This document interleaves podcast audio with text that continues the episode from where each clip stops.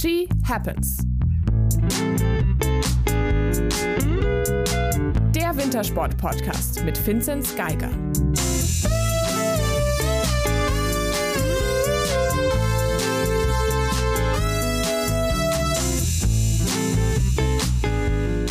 Hallo, hallo, schönen guten Morgen, guten Nachmittag, guten Abend, wann auch immer ihr das anhört. Es ist wieder Dienstag, also ist wieder Scherbenszeit und wir nehmen auf einen Tag vorher, sind wir gar nicht so weit von weg, am Montag, spätnachmittag slash Abend. Und äh, es ist passiert, wieder. Wir sind nur zu zweit. Hey Finzi. Servus. Äh, Es ist äh, traurig, sehr traurig. Ähm, beste Genesungswünsche. Die Coco ist leider nicht bei Stimme. Also besser gesagt, sie hat keine. So hat sie es zumindest formuliert. Ähm, da ist Podcast natürlich schwierig. Dementsprechend sind wir heute nur zu zweit und arbeiten uns halt, halt da so durch. Nein, äh, wir haben ein bisschen was für euch, beziehungsweise teilweise auch von euch. Und äh, ich glaube, wir können vorab schon mal versprechen, Finzi, wir versuchen, dass das nicht so fußballlastig wird wie beim letzten Mal, als die Coco uns allein gelassen hat. Ja, das schaffen wir, glaube ich, auf jeden Fall. Jetzt ist ja der Winter nah dran und ich glaube, es sind auch einige Fragen dabei, wo uns, wo wir ein bisschen näher darauf eingehen können. Das wird das sein, was wir jetzt vorhaben. Wir haben viele, viele Fragen von euch bekommen. Das ist was, worüber wir uns eh immer sehr freuen, was ihr auch weiterhin tun könnt. Ähm, egal wann, auf Instagram at g.happens.pod oder per E-Mail an wintersport.m945.de. Ja, erst einmal, Finzi, wo bist du denn überhaupt? Ich hab, du hast mir nur vorab schon gesagt, im Hintergrund werden Haare geschnitten. ja, es ist gerade Friseurstudio Lange hat mal wieder geöffnet. Also der Jakob, der hat immer so einen Haarschneider dabei und dann manchmal äh, werden ein paar Teamkollegen dann rasiert. Und jetzt kann ich gerade der Juli, ähm, wir haben so ein Dreierzimmer, also ich bin in Seefeld beim Lehrgang und wir haben ein Dreierzimmer, äh, der Jakob Lange, der Juli Schmied und ich und die werden, da wird gerade im Hintergrund im Bad, äh, macht da der Jakob gerade ein Juli-seitig glänzende Haaren, Haare. Aber Haarschneider heißt es dann so, er kann eine Frisur oder hat er, macht, ist er tatsächlich da äh, künstlerisch versiert? Also so professionell ist dann doch wieder nicht. Er hat halt so einen, so einen Rasierer und den kann er auf verschiedene Längen einstellen. Ich glaube, ursprünglich war es so, dass sie eine Wette verloren hatten äh, oder dass sie gewettet haben, dass wenn man auf dem Podest ist, ich glaube im Continental Cup war das, dann rasieren sie sich die Haare ab. Und seitdem, äh, nachdem es ganz gut funktioniert hat, haben sie jetzt, hat sich der Juli die letzten Friseurbesuche gespart und einfach zum Jakob gesagt, er soll mal wieder den Rasierer mitnehmen. Und, aber er macht das aber sehr, sehr gut. Sehr gut. Das ist vielleicht, man muss sich ja Optionen offen halten. Jetzt zum Beispiel, wenn man dran denkt, weiß nicht, vielleicht reicht es sportlich nicht für Olympia zum Beispiel oder andere große Ereignisse, dann kann man trotzdem vielleicht als Mannschaftsfriseur mit anreisen. ja, genau. Option, Option offen halten. Ähm, apropos Wette, da sind wir direkt bei einer Frage von mir, die kam jetzt gar nicht von unseren ZuhörerInnen. Hast du schon mal im Rahmen deines Sports so eine richtig bescheuerte Wette verloren? Oder sagen wir eher Wette mit richtig bescheuertem Einsatz? Ich weiß jetzt gerade gar nicht. Wir wetten ganz oft. Die Einsätze sind meistens sehr, sehr gering. Also es geht meistens um ein Bier oder ein Cappuccino. Ähm, mit unserem alten Trainer, Ronny Ackermann, da habe ich öfters gewettet. Der, da ging es ganz oft um Cappuccinos. Und äh, der schuldet mir übrigens noch, äh, da haben wir mal mehr Einsatz gehabt. Drei Bier und drei Cappuccino schuldet er mir noch. Da haben wir. Und was war die Wette? Ja, er ist immer, durch das, dass ich ja so Bayern-Fan bin und er ist eher Bayern-Gegner und da war, ich glaube, vor zwei Jahren war das, da war Bayern dann mal zwischenzeitlich, ich glaube, nur Sechster in der Tabelle und relativ weit hinten.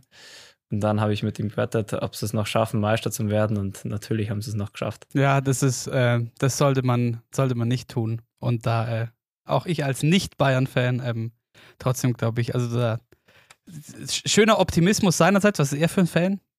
Ähm, eigentlich gar nicht. Also ich glaube, er ist schon, okay, also, äh, er scha schaut sich schon gern die Bayern-Spiele an. Er ist, glaube Fan von gutem Fußball im Fernsehen. Aber halt immer so, war immer ein bisschen dagegen, weil der Hermann und äh, ich und viele aus der Mannschaft sind dann Bayern-Fans und da hat er immer ein bisschen dagegen halten müssen. Aber jetzt schon, sind wir schon wieder beim Fußball. Ja, wir sind schon wieder beim Fußball. Wir sollten vielleicht ähm, zu was anderem kommen. Und ähm, ja, ich habe ein paar Fragen gesammelt, die so reingetrudelt sind über boah, jetzt einen längeren Zeitraum. Und eine, die finde ich ganz äh, witzig und die ist vielleicht auch für mich ganz aufschlussreich. Ähm, und zwar die Michaela fragt: Vinzenz, macht dir der Podcast Spaß? ja, klar macht er mir Würde mich Spaß. auch mal interessieren. Sonst würde ich es ja nicht machen. Also, nee, es macht richtig Spaß. Vor allem, wenn es schön entspannt ist. Einfach ein bisschen sich austauschen und äh, ja, über Wintersport fachsimpeln. Das, das ist das, was ich auch so gern mache. Von dem her, klar macht es Spaß. Da an, anzuschließen, äh, über Wintersportfach simpeln, das habe ich jetzt nicht als die eine Frage, aber das kam vermehrt, klang das so ein bisschen durch. Wie schafft's der Vinzenz eigentlich, äh, so viel anzuschauen? Hat er, also so, ich paraphrasiere so, hat er nichts Besseres zu tun, als neben seinem Sport noch alles andere zu gucken? Ja, also doch schon, aber ich, ich glaube, wenn man interessiert ist in viele Dinge oder in spezielle Dinge, dann äh, nimmt man sich die Zeit und dann nimmt man das auch ganz anders auf, wie wenn man jetzt äh, einfach sich, ich setze mich ja nicht bewusst hin und schaue mir alles an, dass ich jetzt ganz viel weiß, sondern das interessiert mich und dann schaue ich halt alles, was halt, ja, was gerade kommt und ähm, klar, wenn man auf Instagram oder so verbringe ich natürlich auch zu viel Zeit. Da liest man dann auch viel. Viel lese ich im Teletext, da ist man immer gut informiert. Ich habe so eine geile Teletext-App auf dem Handy, da, da läuft's da, wenn man da mal kurz drüber schaut, dann ist man sehr Aber gut ganz kurz, informiert. es gibt, es gibt eine App für Teletext. ja, klar. Bisschen oldschool, aber es gibt nichts, was besser funktioniert. Keine Werbung. Es sind kurz gehaltene Texte. Es geht sogar mit Edge, also kann ich nur empfehlen. Vielleicht gar nicht so. Ich finde es nur immer wieder faszinierend, wie sich so, so Sachen, die vermeintlich überholt sind, dann doch immer noch irgendwie eine Digitalisierungsstufe weiter halten können über irgendwelche Umwege. Aber äh, beim Thema viel Sport schauen, ähm, das mache ich ja auch, ähm, schönerweise ja auch äh, beruflich teilweise. Aber geht's dir so, weil das da, das habe ich so viel diskutiert mit, ähm, und jetzt müssen wir teilweise wieder über Fußball sprechen, ganz kurz, aber geht's dir so, dass du dich, oder ist jetzt schon mal passiert, dass du dich an irgendeiner Sportart so übersättigst quasi? Boah, eigentlich, eigentlich gar nicht. Also im, das Phänomen ist eigentlich eher im Winter, muss ich sagen. Wenn es dann einfach durch das, dass ich dann noch so viel unterwegs bin und eh schon alles vom Wintersport oder viel mitbekomme, vor allem durch meinen Sport und sind auch die Skispringer und Langläufer noch dabei. Wenn dann ist dann eher so hinten raus, dass dann, wenn dann noch das 8 oder 48. Skisprung-Weltcup und äh, nochmal ein Langlaufrennen oder so, da ja, da ist dann vielleicht, da nehme ich dann nicht mehr so viel wahr wie jetzt am Anfang der Saison oder bei den Highlights. Aber so richtig übersättigt bin ich, glaube gar nicht. Also ich finde es nur immer schade, wenn es dann irgendwann rum ist. Ja, bei mir ging es ähm, tatsächlich, und da sind wir beim Fußball, beziehungsweise ich hatte so ein Aha-Erlebnis äh, letzte Woche, und jetzt am Wochenende, ähm, mit Fußball so. Ich konnte irgendwann, es war mir echt so doof irgendwie, also muss man noch dazu sagen, ähm, ich bin jetzt auch kein, kein Bayern-Fan, also es ist nicht äh, gegeben, dass man da, dass ich äh, dauernd äh, schönen, hochklassigen Fußball sehe oder so. Ähm, aber trotzdem Fußball im Fernsehen, egal was, ob dann Champions League, englische Liga, italienische Liga, Bundesliga, was auch immer. Ähm, ich hatte keinen Bock, mir das anzuschauen und war dann die ersten zwei, drei Mal jetzt wieder in den paar Wochen, ich glaube insgesamt dreimal, wieder in Fußballstadien und habe teilweise echt furchtbare Spiele gesehen. Also am Freitag war ich beispielsweise im Olympiastadion in München, was sehr cool ist, Flutlichtspiel im Olympiastadion. Aber das Spiel war halt, ähm, und da will ich niemandem zu nahe treten, Türkgücü München gegen Viktoria Köln.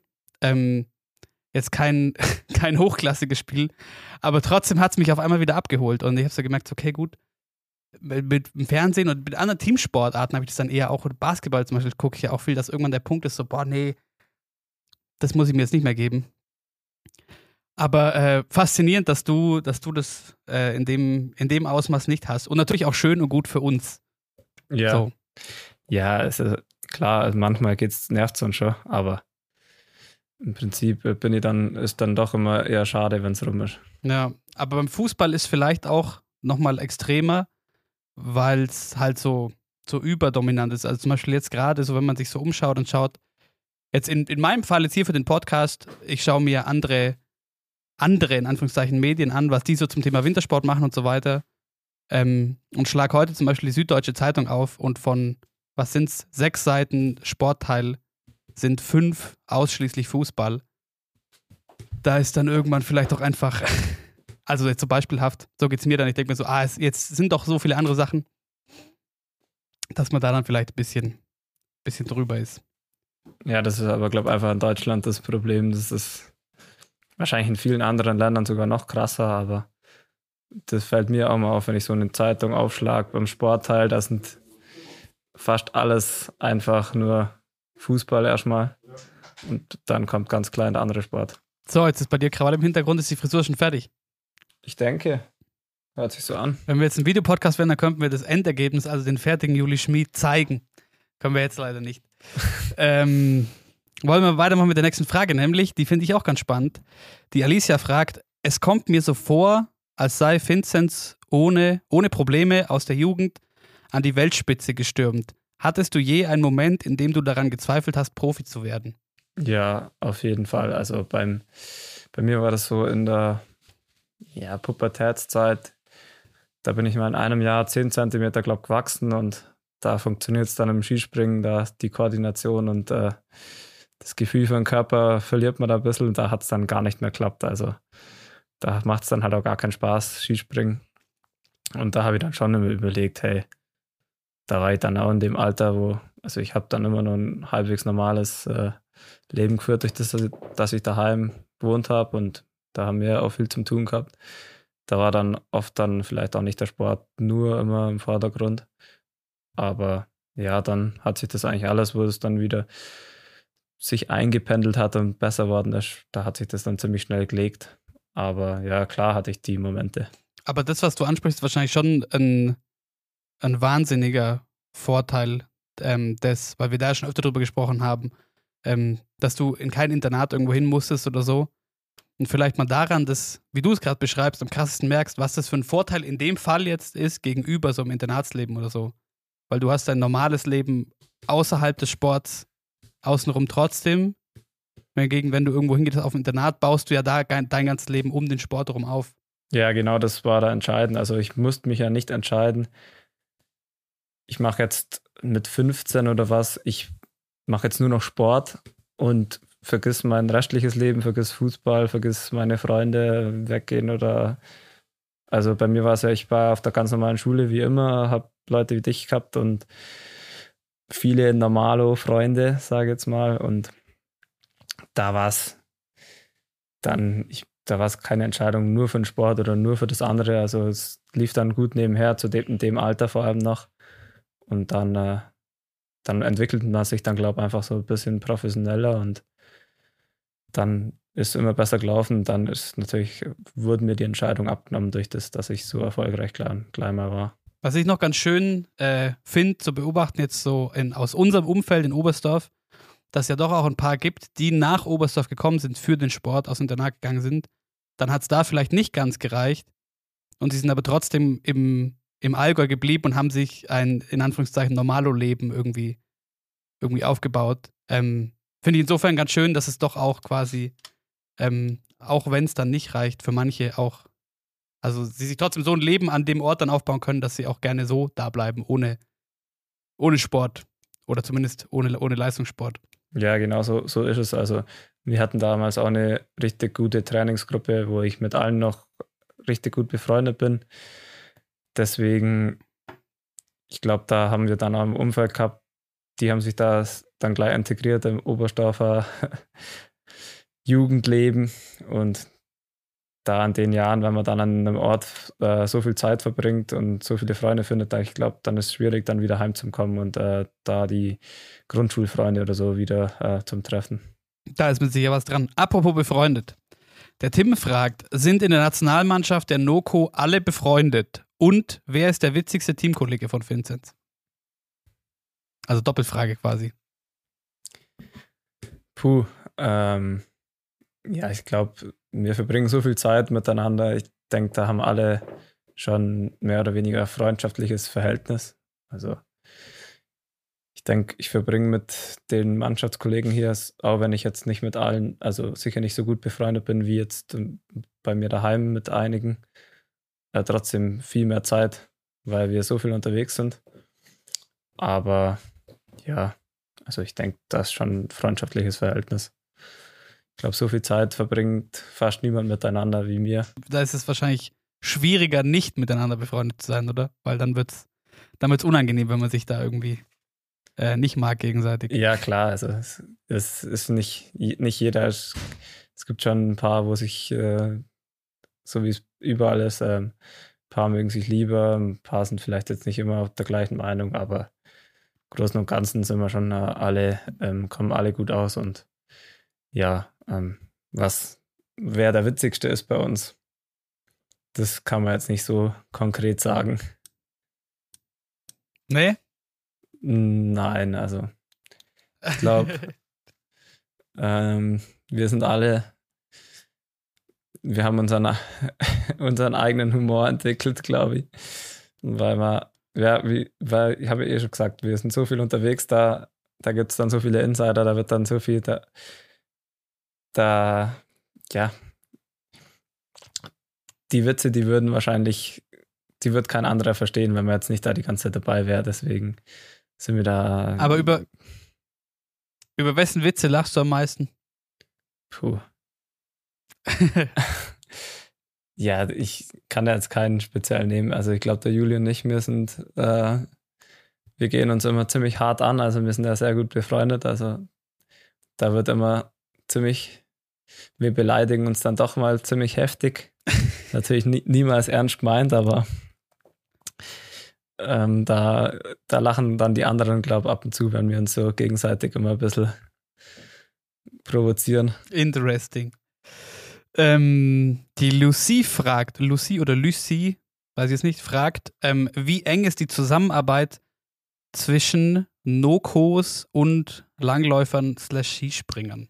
Ähm, das ist so ein Thema, was immer äh, so ein bisschen variiert. Ich glaube, ähm, mit den Skispringern ist es schon enger.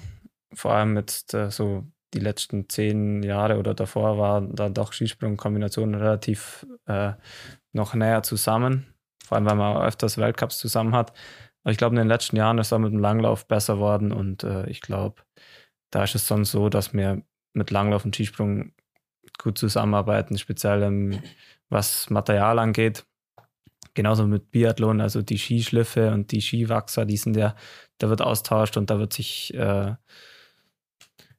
da wechselt mal ein, ein, Techniker aus dem Biathlon zum äh, Kombination oder auch andersrum. Also das ist, da ist der DSV dann doch äh, eine Familie, auch wenn es oft dann auch mal kracht oder äh, nicht perfekt zusammenpasst, aber ich glaube, da arbeiten wir schon gut zusammen. Aber also du hast es teilweise vorweggenommen, wie sieht dann die Zusammenarbeit aus? Also du sagst so Skischliffe und so, ähm, das ist natürlich naheliegend, aber jetzt gibt es irgendeine Form von, von Kooperation in gewissen, weiß nicht, Teilen der Saison oder Off-Season zwischen, zwischen euch Athletinnen und Athleten zum Beispiel?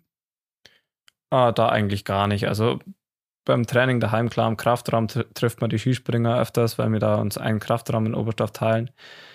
Und beim Springen sowieso trifft man sich öfters mal, so viele Chancen gibt es dann auch wieder nicht. Aber da ist jetzt nicht so, dass jetzt mal ein Trainer von uns bei denen äh, Athleten trainiert oder andersrum. Also da bleiben wir schon äh, unter uns und so beim Heimtraining trainieren wir schon ab und zu mit den Langläufern, zum Beispiel mit dem Janosch, äh, zu dem habe ich ganz guten Draht. Oder wenn man sich dann auch trifft äh, mit den Athleten, da läuft man dann schon mit denen auch einige Runden und äh, aber es ist jetzt nicht so, dass wir jetzt äh, da zusammen irgendwie geplantes Training haben. Dafür seid ihr dann doch zu, zu erfolgreich gewesen, die letzten, die letzten zehn Jahre, um euch die ganze Zeit an die anderen hinten dran zu hängen. Vielleicht. Ja, ich glaube, an dem liegt es nicht, aber wir sind halt so viel unterwegs und die anderen sind auch so viel unterwegs und da kann man jetzt nicht irgendwie das planen. Ich glaube, da muss jeder, da ist der Zeitplan eh schon immer eng und da da kann man sich jetzt nicht nach anderen so speziell richten. Aber was ich mir dazu dachte, wäre es nicht vielleicht eine Idee oder gäbe es Vorteile, wenn das mehr so wäre und dann aber auch größer gedacht? Ähm, weil ich dachte mir, wegen der, jetzt wo ich nochmal so ein bisschen äh, Rückschau auf, auf die WM bei uns daheim in Oberstdorf im März, ähm, und in der Saison gibt es jetzt ja so ab und an, wie in Lachdi ähm, zum Beispiel, Wäre es nicht cool oder hätte es nicht Vorteile, wenn man noch mehr so nordische Events im Weltcup ähm, zusammenlegt? Ja, klar, also ich bin da voll dafür und das ist, glaube schon für alle Win-Win. Also, so wie jetzt ein Kusamosch auch, das sind ja auch Langlauf, Skisprung und Kombination. Also für uns ist eh gut, äh, von dem her, weil wir, oder halt für die Veranstalter auch, weil die Kameras sind dann bei, an der Schanze aufgebaut für die Skispringer und für uns und an der Loipe genauso. Ich glaube, von dem her ist äh, einfach ein bisschen weniger Aufwand. Auch wenn es bei uns ab und zu dann halt, äh, wir leiden dann ab und zu darunter, dass dieses Langlaufrennen direkt davor war, zum Teil klassisch und dann, wenn dann da drüber gefahren wird mit der Pistenraupe, dann wird es extrem weich und tief. Das haben wir wirklich sehr oft dann. Aber das sind wir nicht anders gewohnt. Äh, dafür haben wir dann zum Beispiel in Oslo dann halt auch die vielen Zuschauer und das ist dann doch äh, schöner. Weil das, das dachte ich mir nämlich, weil es ja oft doch darum geht, gerade ähm, in den nordischen Sportarten, gut, Skispringen vielleicht, Skispringen ausgenommen, aber gerade Langlaufen und Kombination zuschauermäßig und da macht sowas ja vielleicht Sinn. Also so im WM-Format zum Beispiel funktioniert das ja gebündelt, hey, jetzt läuft das, danach kannst du dir das anschauen, egal ob vor Ort oder im Fernsehen, dass das vielleicht Sinn macht. Aber es ist natürlich doch nochmal ein anderes Level als die Zusammenarbeit äh, zwischen einzelnen Mannschaften. Aber da, sagst du da, würde es euch irgendwas bringen, wenn ihr jetzt, weiß ich nicht, mehr mit Springern oder Langläufern trainieren würdet? Ich glaube nicht. Also mir, es ist jetzt nicht so, dass wir gar nichts mit denen machen. Wir trainieren schon ab und zu zusammen, aber das sind einfach unterschiedliche Sportarten. Ähm, ich glaube, mit den Skispringern, das ist ja, wir, wir sehen ja, wie sie springen und äh, klar, ähm, trainieren wir auch ab und zu zusammen, aber es ist ja nicht so, dass man da jetzt äh, direkt, ge, direkt irgendwie sich was abschauen kann. Also das, das ist, ähm, ich glaube, schon recht individuell und ich glaube, das Leitbild und die speziell in der Forschung haben ja da viele ähm, Wissenschaftler, die dann auch beim Skisprung und bei uns dann dabei sind und da wird Sprungstil und da wird alles analysiert und da schaut man sich natürlich an, okay, wie springt jetzt ein Kale gerade oder äh, was ist da gerade der aktuelle Stand und da wird viel zusammengearbeitet und ich glaube, da wird es auch sicher mal, wenn es bei uns einer herausragend springt, vielleicht bei den Springern sich was, äh, jemand das ähm, abschauen können, aber ja, so speziell jetzt, wenn wir da zusammen trainieren, ähm, ja, das ist, da sind wir, glaube ich, schon so weit, dass wir da ähm, auch alleine gut klarkommen. Aber zum Thema Kleinigkeiten und äh, Karl, ich habe jetzt gesehen auf ein paar Fotos zur, zur deutschen Meisterschaft etc., der, der Batman-Helm vom Karle kommt auch bei euch an. Wäre das auch was für dich? Ich habe auch so einen Helm. Hast du auch so einen? Ja. Von dir habe ich jetzt noch kein Bild gesehen. Das, den gibt es ja schon seit 2018. Den haben wir zu Olympia 2018 haben sie den entwickelt. Der ist einfach ein bisschen aerodynamischer, aber ja, ich merke da jetzt keinen so großen Unterschied, dass es sich äh, rentiert. Bin mal gespannt, ob wir dich auch noch als Batman sehen bald. Nächste Frage kommt von Flo und die ist an, an uns beide gerichtet. Hier steht nämlich: Ed, Finzi und Moritz, habt ihr was gegen Biathlon? Nein. kann, ich jetzt, kann ich jetzt von mir auch nicht behaupten.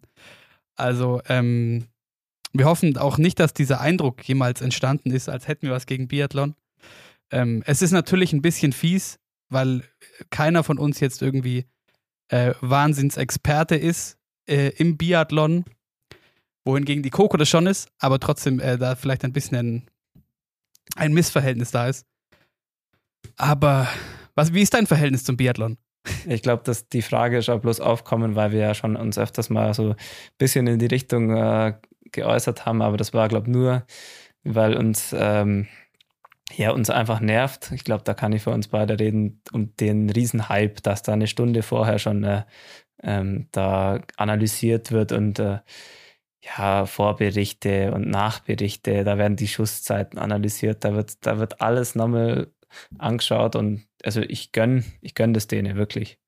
Aber dann wird halt, äh, da ist halt einfach ein bisschen unverhältnismäßige Aufmerksamkeit drauf im Fernsehen. Und also ich mag die Biathleten alle und ich finde den Sport auch super. Also da gar nichts dran. Ich scha schaue es mir auch gern an. Aber das ist das Einzige, was mich da so ein bisschen dran stört, das unverhältnismäßige, äh, der unver unverhältnismäßige ja, Hype da im Fernsehen. Aber klar, es ist gerechtfertigt. Die haben, bringen halt auch die Zuschauer vor den Fernseher und dann, äh, das entscheidet dann natürlich das Fernsehen selber.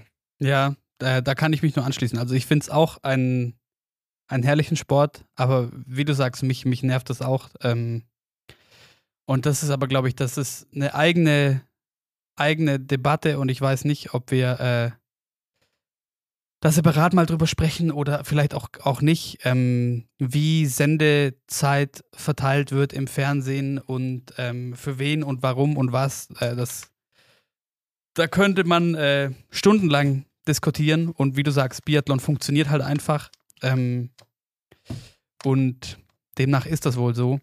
Aber zurück zur eigentlichen Frage, also auch ich habe absolut gar nichts gegen die, gegen die Sportart. Sie ist mir nicht ganz so, so nah wie ähm, die anderen vier Sportarten, die wir sprechen, weil ich doch persönlich jetzt nicht so viele Berührungspunkte irgendwo damit hatte, mit Biathlon. Aber ähm, ich schaue es mir auch sehr, sehr gerne an und äh, hoffe, äh, mich, hoffe halbwegs äh, fachkundig zu sein hier, äh, wenn das, wenn das gebraucht wird und äh, lerne auch gern immer noch mehr dazu zum Biathlon, zum Beispiel über Schießzeiten und äh, was es da alles so zu analysieren gibt. Wir haben eine Frage noch vom Tizian und ähm, ich gehe stark davon aus, die ist an dich gerichtet, weil an mich gerichtet macht sie wenig Sinn und die Koko ist nicht da. Und zwar lautet die Frage, wie viel Gedanken machst du dir über die Zukunft deiner Sportart? Viel. Also ich mache mir schon viele Gedanken. Wir so in der Mannschaft und ab und zu scherzeln wir so, ob es in zehn Jahren unsere Sportart noch gibt, ob es in 15 Jahren, vielleicht gibt es da unsere Sportart gar nicht mehr so. Ja, da gibt es ja wirklich einige Probleme, die, die da sind, wie sei es der Klimawandel oder die Infrastruktur dafür, dass kleine Nationen es immer schwerer haben. Da gibt es viele Probleme, die vor allem dann für die Fissau ähm, da sind. Und klar, ähm, da macht man sich Gedanken, aber im Prinzip äh, hoffe ich, dass es die Sportart immer noch geben wird, aber ich denke, bis ich aufhöre, wird es, wird es noch geben. Also wenn ihr witzelt, dass es die Sportart vielleicht bald nicht mehr gibt, ähm, also ich hoffe und glaube jetzt mal nicht, dass die nordische Kombination so einfach verschwindet. Aber gibt's, also gibt's da Ideen oder vielleicht was, was ihr in der Mannschaft diskutiert, so mh, hm, über so radikale Veränderungen? Also zum Beispiel so, wie sieht, wie kann die nordische Kombination aussehen, wenn zum Beispiel eins der Probleme Klimawandel immer noch akuter wird? Ja, das ist ein Problem, was im Prinzip eine ganz, ganz simple Lösung hat, weil man im Sommer auch unseren Sport machen kann. Ja. Also, wenn es jetzt gar kein. Würdest du deinen Sport noch ausüben ohne Schnee? Ja, klar. Aber ich glaube nicht, dass es äh, nahe Zukunft ein Problem wird. Und ja, also ich denke, dass ja, das mit dem, mit dem Schnee, das ist ein Problem, das dann äh, äh, die Generation nach uns haben wird oder in zwei Generationen und dann kann es halt richtig übel ausschauen. Aber mal, das ist ja das, das ist ja im Weltcup ist das Geld vorhanden und bei der FIS ist das Geld vorhanden, dass man an die Orte geht, die dann auch Schnee haben. Ich glaube, das ist eher im Nachwuchs dann ein Problem, so wie bei uns. Wenn es halt einfach vor Januar nicht schneit, dann wird es halt für die Kinder schwierig, zum Langlaufen zu gehen. Es können nicht alle zum Snowfarming nach Davos fahren. Also. Ja. Und das ist ja überall so. Und also was mich jetzt noch interessiert, an diese Frage angehängt, ähm, und das ist jetzt nicht nur auf den Klimawandel bezogen, sondern diese mannigfaltigen Probleme, die du gerade schon angesprochen hast. Also es gibt ja unterschiedliche Probleme, die wir auch immer wieder mal im kleineren, größeren hier in diesem Podcast diskutieren, die deine Sportart, aber auch die anderen Sportarten, die wir hier behandeln, Skisportarten so haben. Bist du optimistisch, dass diese Probleme, ähm, dass man diese Probleme in den Griff bekommt? Ich bin so, weil, also ich muss sagen, meine, mein, mein privater Eindruck ist oft so, so oder wie es mir geht, ist oftmals so eine, so eine gewisse Resignation im Sinne von, okay, es verändert sich schon was, immer mehr Leute erkennen bestimmte Probleme an. Ich sehe aber trotzdem nicht so wirklich, dass außer Verdrängen groß was getan wird. Klingt jetzt hart, aber das ist so ein bisschen mein, mein privater Eindruck bei vielen Problemen. Ich bin generell immer Optimist. Also von dem her bin ich auch hier Optimist, aber wenn es sehr, sehr schwer wird, glaube das sind ja Probleme, da ist ja das, dass wir vielleicht äh, keinen Wintersport mehr machen kann, das kleinste Problem, wenn es um Sachen wie Klimaerwärmung geht. Aber ja, ich denke, es bringt nichts, wenn man sich da jetzt äh, irgendwie, wenn man da denkt, das funktioniert eh alles nicht. Ich glaube, irgendwie muss man das angehen und klar, ähm, da kann man mehr tun und ja, aber es ist extrem schwierig. Bei mir ist wenn dann so immer, wenn man dann sieht, okay, was, wie klein doch äh, auch Deutschland ist oder wie klein ein, ja, äh, wenn man jetzt irgendwas beachtet, dass es einfach nur ein Tropfen ist auf dem heißen Stein. Das mich stört da einfach nur, dass da nicht zusammengearbeitet wird äh, weltweit und deswegen, ich bin da sicher kein äh, gutes Beispiel. Als Sportler kann man da, glaube ich, äh, da hat man einen ganz, ganz schlechten CO2-Fußabdruck. Sonst, äh, wenn man da jetzt extrem wäre, dann könnte man nicht äh, im Weltcup rumfliegen. Äh, dann könnte man das nicht unterstützen. Ja, da gab es, ähm, da haben wir doch schon mal drüber gesprochen, äh, die Kolumne, die Daniel Jühl äh, bei der Zeit mal hatte, der Schweizer Slalomfahrer, ähm, der eigentlich jemand ist, irgendwie, der sehr, sehr nachhaltig leben möchte und dann aber so ein bisschen seinen Kalender äh, quasi vorzeigt und durchrechnet und zwischen manchen Weltcup-Stops also gar nicht anders kann als fliegen, weil sonst, ähm, also sonst ist es nicht möglich, dass er da teilnimmt, was dann wiederum entscheidend dafür ist, wie es in der Gesamtwertung aussieht. Das, jetzt warst du aber schon wieder ziemlich beim, beim Klimawandel. Ich meine noch zum Beispiel, also was mich noch interessiert, so was, wenn ihr da so drüber diskutiert, so, habt ihr jetzt als, als gerade auch als große, in dem Fall ja doch große und erfolgreiche Nation innerhalb der nordischen Kombination, Ideen, was man machen kann, damit es nicht immer noch fieser und schwieriger wird für kleine Nationen? Ja, das ist wahrscheinlich eines der größten Probleme und auch am schwierigsten zum Lösen, weil klar, ähm, wir wollen ja, äh, wir haben es auch nicht so leicht. Also klar ist dann vielleicht mehr Geld da und wir sind ein großes, reiches Land mit vielen Erfolgen in den letzten Jahren, aber man will ja auch nicht, also man kann ja jetzt nicht einfach sagen, okay, wir stecken irgendwie zurück. Also wir haben jetzt ja auch kein, also wir kämpfen auch immer um unser, um unser Budget, das wir dann äh, bekommen oder auch nicht. Also wir leben jetzt nicht im Luxus. Da wird um jeden Euro gekämpft, dass man den dann auch äh, hat zur Vorbereitung. Und ich glaube, dass das eher dann äh, von der Verteilung bei der FIS oder ja, von da, von der Verteilung vom Geld, aber ich habe da auch keine Lösung. Ich wüsste nicht, wie es jetzt, ich habe jetzt da keine Lösung X, dass man sagt, ähm, die Preisgelder werden verteilt nach, nach Länder oder so, aber ich glaube, da muss man einfach auf die Wenn Länder. aus Deutschland. Ja, klar, aus Deutschland oder Österreich, Norwegen kriegt man dann weniger, aber das macht ja auch keinen Sinn. Also da sind wir ja auch auf dem Holzweg. Also ich glaube einfach, man muss die kleinen Länder einfach gut unterstützen und fördern. Aber wie man das dann macht, das ist Gott sei Dank nicht meine Aufgabe. Ja, ähm, das, das verstehe ich, weil ich glaube, es ist, es ist ganz schwierig. Was mir neulich mal kam, ähm, wäre es eine Idee, weil wir öfters doch auch über so Privatteams äh, bei, den, bei den Alpinen gesprochen haben, ähm, um da vielleicht ein bisschen mehr Ausgleich zu schaffen, wenn, also das ist natürlich jetzt eine Hirnspinnerei und eine, eine, eine eine größere systemische Idee. Aber dass man vielleicht sagt, okay, wenn wir merken, das wird ein richtig ernsthaftes Problem, dass SportlerInnen aus kleinen Nationen wirklich gar keine Chance mehr haben, irgendwo mitzuhalten, dass man ähm, weggeht von diesem äh, nationengebundenen System. Ja, die Idee, die sind wir, äh, die habe ich auch schon oft äh, überlegt und wir, oder ich mit ein paar anderen auch schon, so was wäre, wenn man jetzt gar nicht so in der Deutschland-Verbandstruktur drin wäre, wenn das jetzt so wäre wie im Radsport zum Beispiel. Aber ich glaube, da sind ist die Sportart zu klein und da gibt es auch zu wenig Athleten dafür. Ähm, okay. Das hätte sicher Vor- und Nachteile.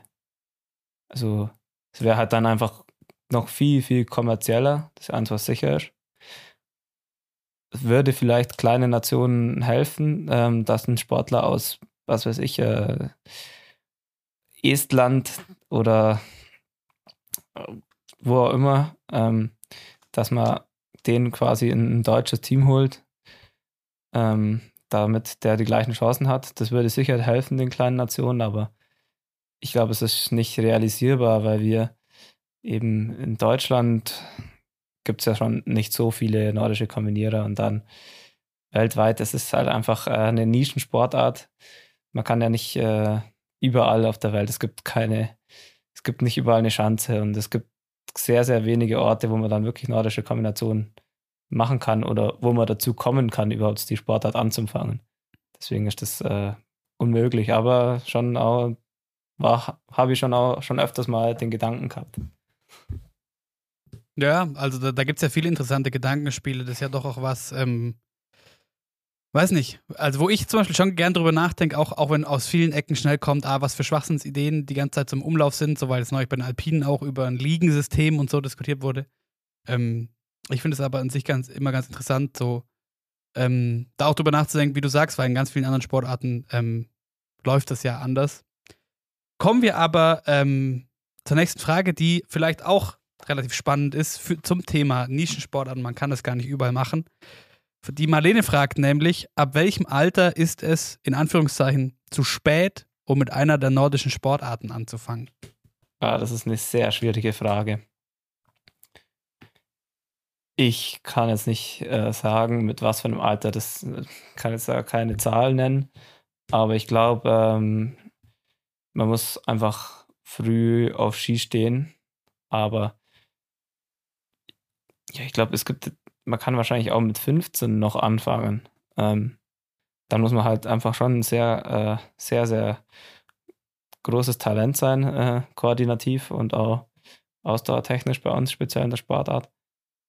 Aber ich glaube, so in der Grundschule ist es dann schon äh, wichtig, dass man dann zumindest schon mal auf Ski steht. Aber ja, das ist, ja, kann, kann ich nicht beantworten. Aber gibt es da vielleicht, ähm, weil Sie ja schreiben, nordische Sportarten, größere Unterschiede zwischen den drei einzelnen Sportarten, also Langlauf, Skisprung, Kombination? Ja, also kann, ich glaube, ah, in der Kombination ist es am schwersten, spät anzufangen. Im Langlauf geht es wahrscheinlich noch eher, aber auch nicht zu spät, weil die Technik, die, die man da als Kind lernt, das Skigefühl, das, das kann man als Erwachsener nicht mehr lernen auf ein gewisses Niveau sicher, aber so das, das Skigefühl äh, zum haben, das lernt man nur durch das Spielerische als Kind, bin ich davon überzeugt. Und beim Skisprung, ja, das wird ähnlich sein. Also, ich habe jetzt noch nie einen Skispringer, ich kann jetzt persönlich keinen Skispringer, der jetzt äh, erst mit äh, Erwachsenen angefangen hat und es dann noch geschafft hat, äh, halbwegs professionell zu sein. Das wäre aber, ja. Also, also mir fällt einer ein, aber den kennen wir, glaube ich, beide nicht persönlich. ne, ich dachte jetzt an Eddie die Eagle, aber. Ach so, ja. ja, das ist dann aber nicht ja, professionell. Auch nicht schlecht. Also, wir können sagen, Skispringen, wenn ihr über 18 seid, vielleicht lieber mal äh, für die VOG-WM trainieren als für die vier Chancen. Ja.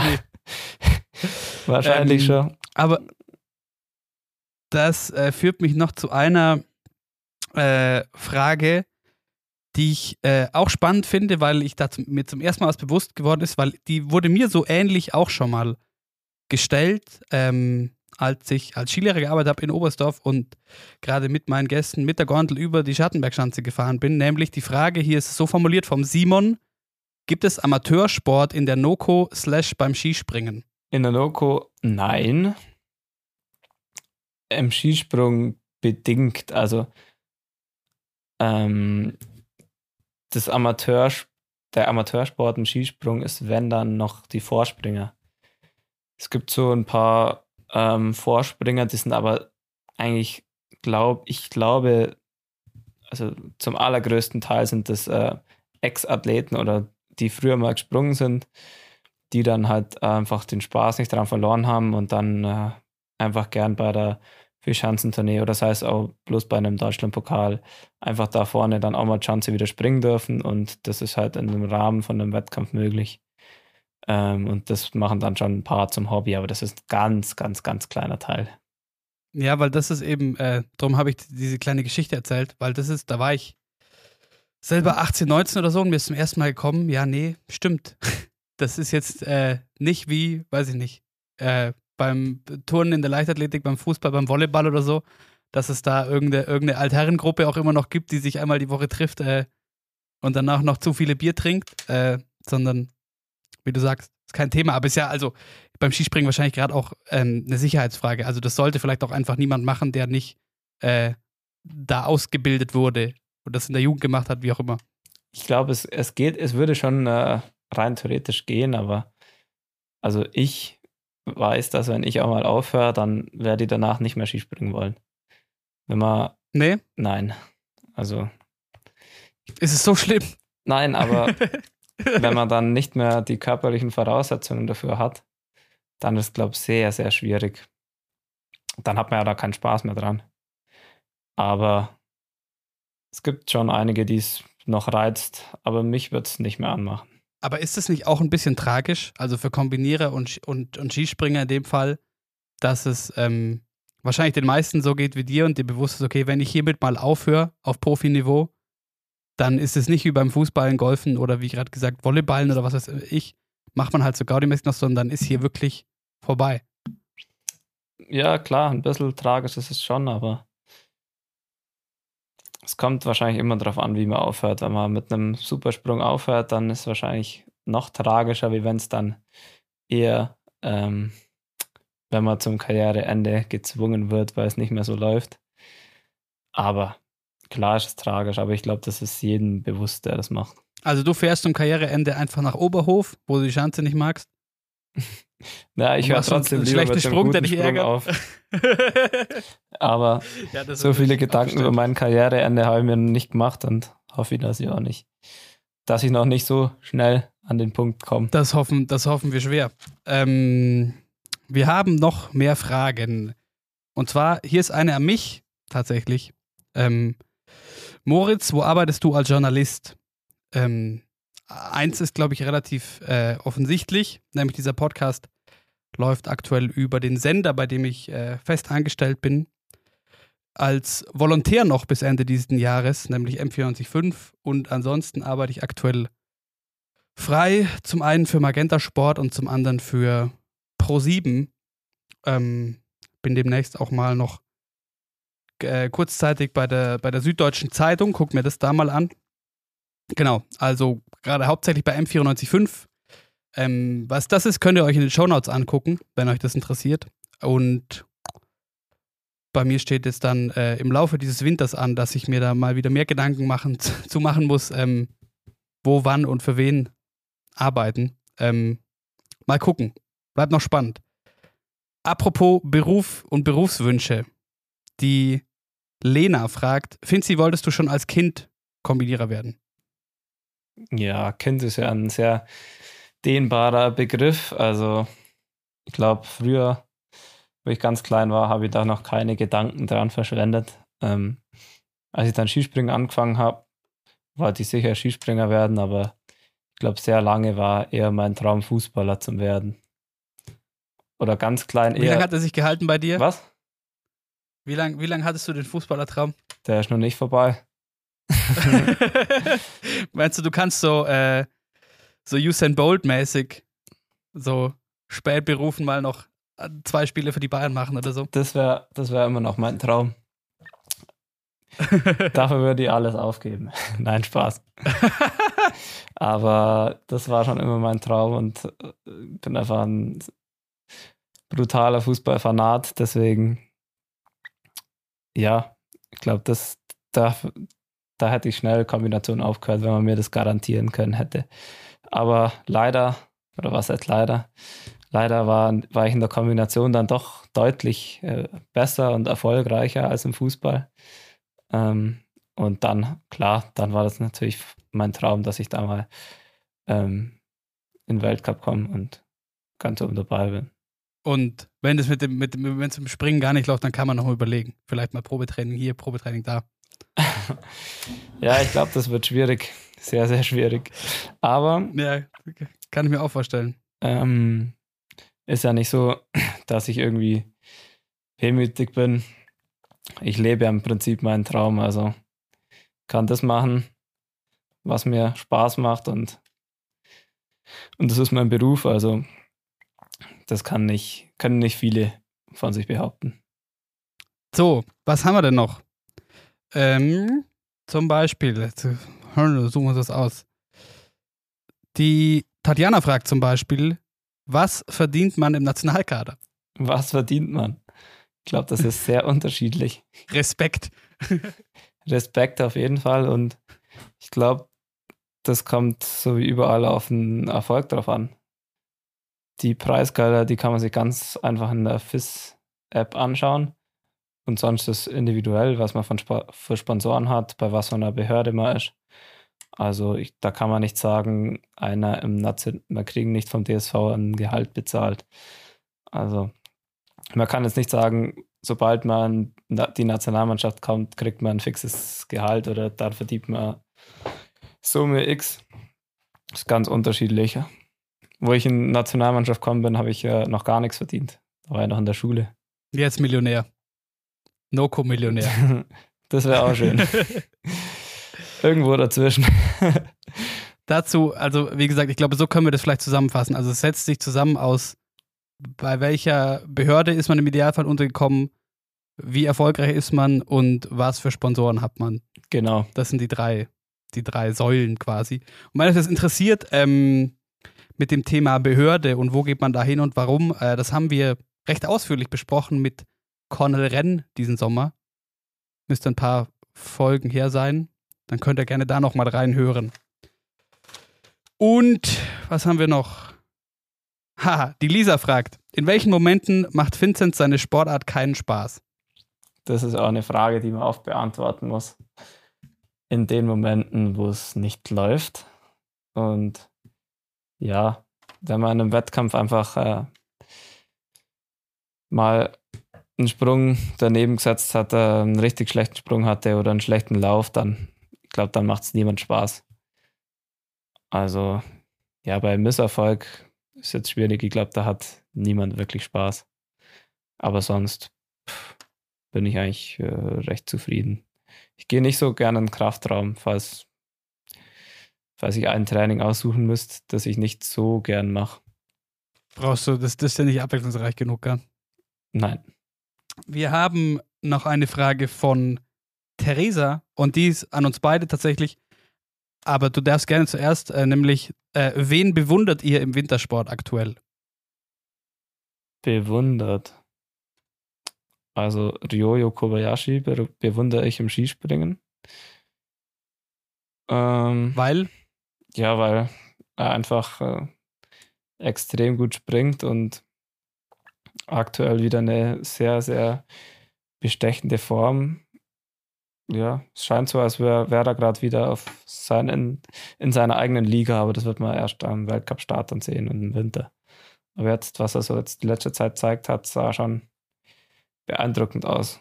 Und generell ist bei mir immer so, wenn es bei jemand enorm leicht ausschaut, das bewundere ich. Ja, das ist, also da fällt mir zum Beispiel ein, ähm, ich dachte es mir schon jetzt im, im ersten Rennen der Saison, also, äh, wie Marco Odermatt äh, auf dem Ski steht und zu was er da in der Lage ist, in mehreren Disziplinen, finde ich crazy. Und bewundern. Ähm, ich bewundere schon, um beim alpinen Rennsport zu bleiben, ähm, was Michaela Schiffrin für ein Biest ist. Gerade im Sinne von, was bei der alles abging und passiert ist mit ähm, Elternteil verstorben etc. Die letzten eineinhalb, zwei Jahre. Ähm, das finde ich schon krass, wie man äh, von solchen ganzen üblen, üblen Rückschlägen zurückkommt und trotzdem so, auch wie du sagst, so eigentlich in seiner eigenen Liga spielt. Ähm, das finde ich dann doch irgendwo bewundernswert. Ja, ich glaube, da gibt es ganz, ganz viele Dinge, vor ja. allem wenn man sich so viel damit beschäftigt. Ich glaube, da gibt es speziell auf äh, Weltklasse-Niveau einige, die man dann bewundert. Ja, voll. Voll, voll. Ähm, der Carlo fragt, was ist der größte Unterschied zwischen dir und Rieber? Ich nehme stark davon an, äh, stark an, damit bin nicht ich gemeint. Also bitte. ähm, definitiv äh, Skispringen. Also er ist einfach die letzten Jahre deutlich besser gesprungen wie ich. Aber er ist ja deutlich besser gesprungen wie alle anderen. Ich glaube, das ist der größte Unterschied im Sportlichen. So, ich glaube, er ist deutlich verbissener wie ich. Aber vielleicht dann doch noch ein Tick ehrgeiziger. Ich glaube, da ist, das ist schon brutal bei ihm. Und sonst, ja, zwei Monate jünger wie ich. Oder zweieinhalb Monate. Und aber schon ein Kind. Stimmt. Hat schon ein Kind, ist auch noch ein Unterschied. Äh, ich weiß nicht, aber da, da musst du jetzt auch nicht drauf eingehen, aber ich glaube, dass äh, das jetzt nicht vor, vor äh, so bald äh, hinterher zu legen. Aktuell nicht. ähm, dann, wenn ich es richtig gesehen habe, haben wir noch zwei Fragen offen. Und zwar zum einen von der Sabrina. Vincent, was, was war dein schlimmster Streit mit einem Gegner oder Teamkollegen? Der allerschlimmste Streit. Habe ich jetzt gar nicht konkret im Kopf mit einem Gegner. Mit, mit dem Graback, Jürgen Graback, habe ich dann, mit dem habe ich schon, mich schon mal ein bisschen, äh, der hat mir mal einen Weg abgeschnitten, dann bin ich schon ein bisschen ausgerastet in Val di Fiemme. Aber sonst jetzt gerade nichts Spezielles im Kopf. Ich habe auch gerade überlegt, ich habe auch überlegt, als ich das äh, gesammelt habe, wie du sagst, jetzt bei so einem Rennen oder so, ob mir da irgendwas einfällt in Bezug und dich. Und mir kamen aber sofort nur die, die Streitigkeiten, die ein paar Jahre her sind zwischen deinen Teamkollegen äh, Johannes Ritzig und Erik Frenzel in den Sinn, aber bei dir jetzt gar nichts. Aber jetzt sonst abseits der Rennen auch kein, kein üblen Zoff mit irgendwem irgendwo angefangen. Noch nicht. Traust du dich nicht, weil du, äh, weil du nicht so gerne Kraftraum gehst? ja, genau. Ich, ich gehe zu wenig pumpen. Eine Frage haben wir noch. Und zwar von der Martha, Profisportler in Zeiten von Social Media, Fluch oder Segen? Ich glaube, das beantworten einige Athleten anders. Also da gibt es große Unterschiede. Ich bin gerne auf Social Media unterwegs und ich finde es cool, dass man da einfach brutal viel mitbekommt von anderen und ja, bin dann doch ein sehr neugieriger Mensch. Aber ich denke mir schon oft eigentlich so vor 20 Jahren als Sportler, da hat man sich da noch gar keine Gedanken drüber machen müssen, hat man nicht sich überlegen müssen, was man postet oder überhaupt über Social Media. Also zum Teil Fluch, zum Teil Segen.